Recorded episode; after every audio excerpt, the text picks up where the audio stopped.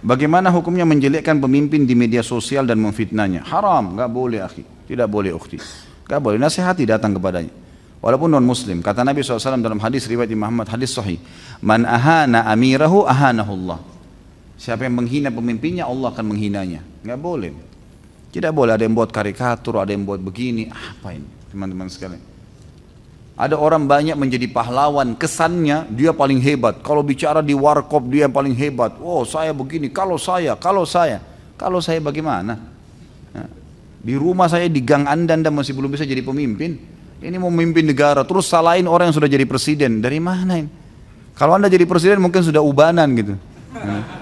Kira gampang apa orang jadi seperti itu? Yang kita lakukan doakan teman-teman sekalian. Mudah-mudahan pemimpin tersebut menjadi orang yang baik, orang yang adil, orang yang berpegang pada Al-Quran dan Sunnah. Saya lihat ini jarang sekali kita di Indonesia ya. Bahkan para khatib kita tidak pernah, jarang ada tapi jarang yang mendoakan pemimpin, presiden, wakil presiden gitu. Mungkin takut, khawatir dikira mendukung ya. Padahal sebenarnya dalam hukum Islam dan Syekh Abu Bakar Jazair rahimahullah sebutkan dalam buku beliau tentang hak pemimpin terhadap masyarakatnya yang sudah dipilih itu mendoakan mereka mendoakan mereka. Kalau di Masjid Haram, Masjid Nabawi itu selalu di masjid-masjid di Saudi udah biasa doakan raja mereka.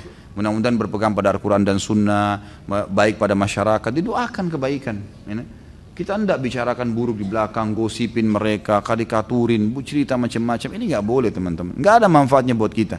Apa manfaatnya? Gitu kan?